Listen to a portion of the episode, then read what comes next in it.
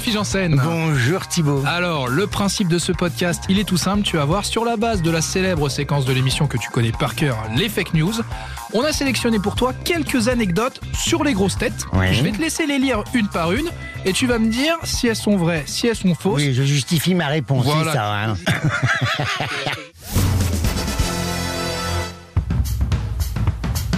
On commence par la première Alors, affirmation. Je commence par la première. Donc, c'est c'est en hommage à la carrière de Caroline Diamant dans l'industrie du disque qu'on a créé le célèbre disque de Diamant. Alors, non.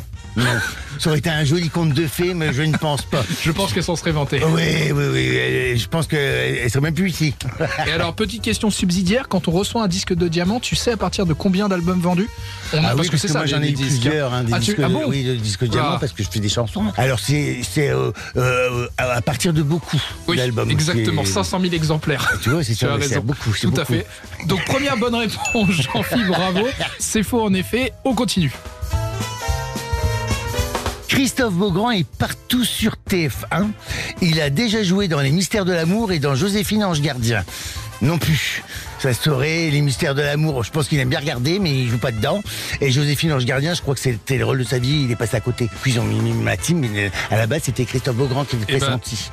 Tu as tort, il a vraiment joué. euh, il a fait une apparition dans l'épisode 24 de la série Les Mystères de l'amour. Ouais, mais enfin, euh, Voilà. parle-moi d'un récurrent. Il a- mais il a même fait une apparition dans le 24. Oui, mais il l'a joué. Il l'a joué. Et il a joué son propre rôle dans l'épisode Enfin mode d'emploi dans Joséphine Ange Gardien. Bah Voilà. oui, il n'est capable que de faire que ça, se jouer son propre rôle. mais, hein, voilà. euh. mais en tout cas, c'était vrai. Mauvaise réponse. Jean-Luc Lemoyne a déjà été Miss Météo sur Canal+.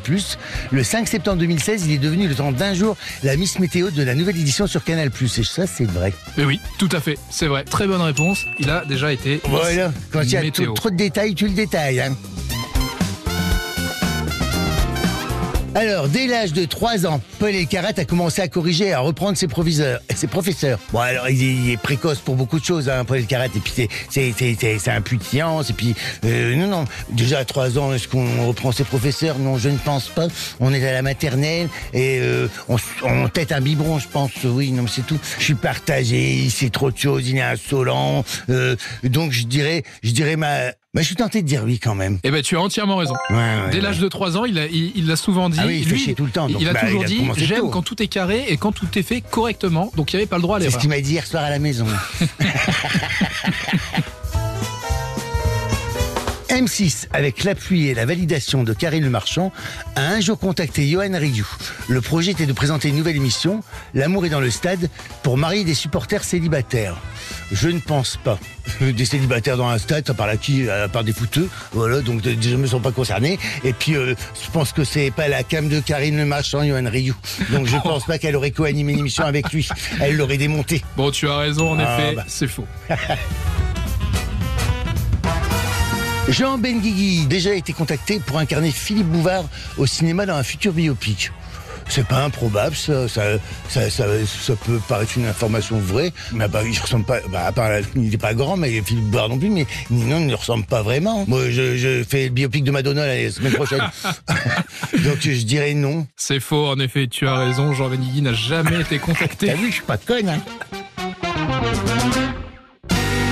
Il doit en rester une, la dernière. Oui, exactement, je l'ai dans la main, regardez. Bah, alors, Euh, allez-y. Attention, les nominés sont... Quand Isabelle Mergot a reçu son César du meilleur premier film, Je vous trouve très beau, elle avait annoncé vouloir le partager avec son équipe. Et elle a tenu parole, elle a fait couper le César en deux à la scie laser. Je pense que c'est vrai. Tout à fait. Oui, c'est vrai. Ça lui ressemble vrai. beaucoup. Mais en effet, elle a bien fait couper Mais son César. ça, euh, ça en correspond deux à sa générosité et, puis, voilà. et à son sens de- du symbole. C'est pas si mal. 2, 4, 5, 6 bonnes réponses. J'avoue, sur bah oui, quand même. Félicitations à toi. On verra si les autres grosses têtes dans ce podcast font mieux que toi. Mais là, 6 sur 7 d'entrée, tu mets la barre, euh, tu mets la barre assez haute. bon, merci Jean-Philippe de ta participation et on se retrouve très vite. Ben, je vous en prie, Aux grosses à très bientôt les gens.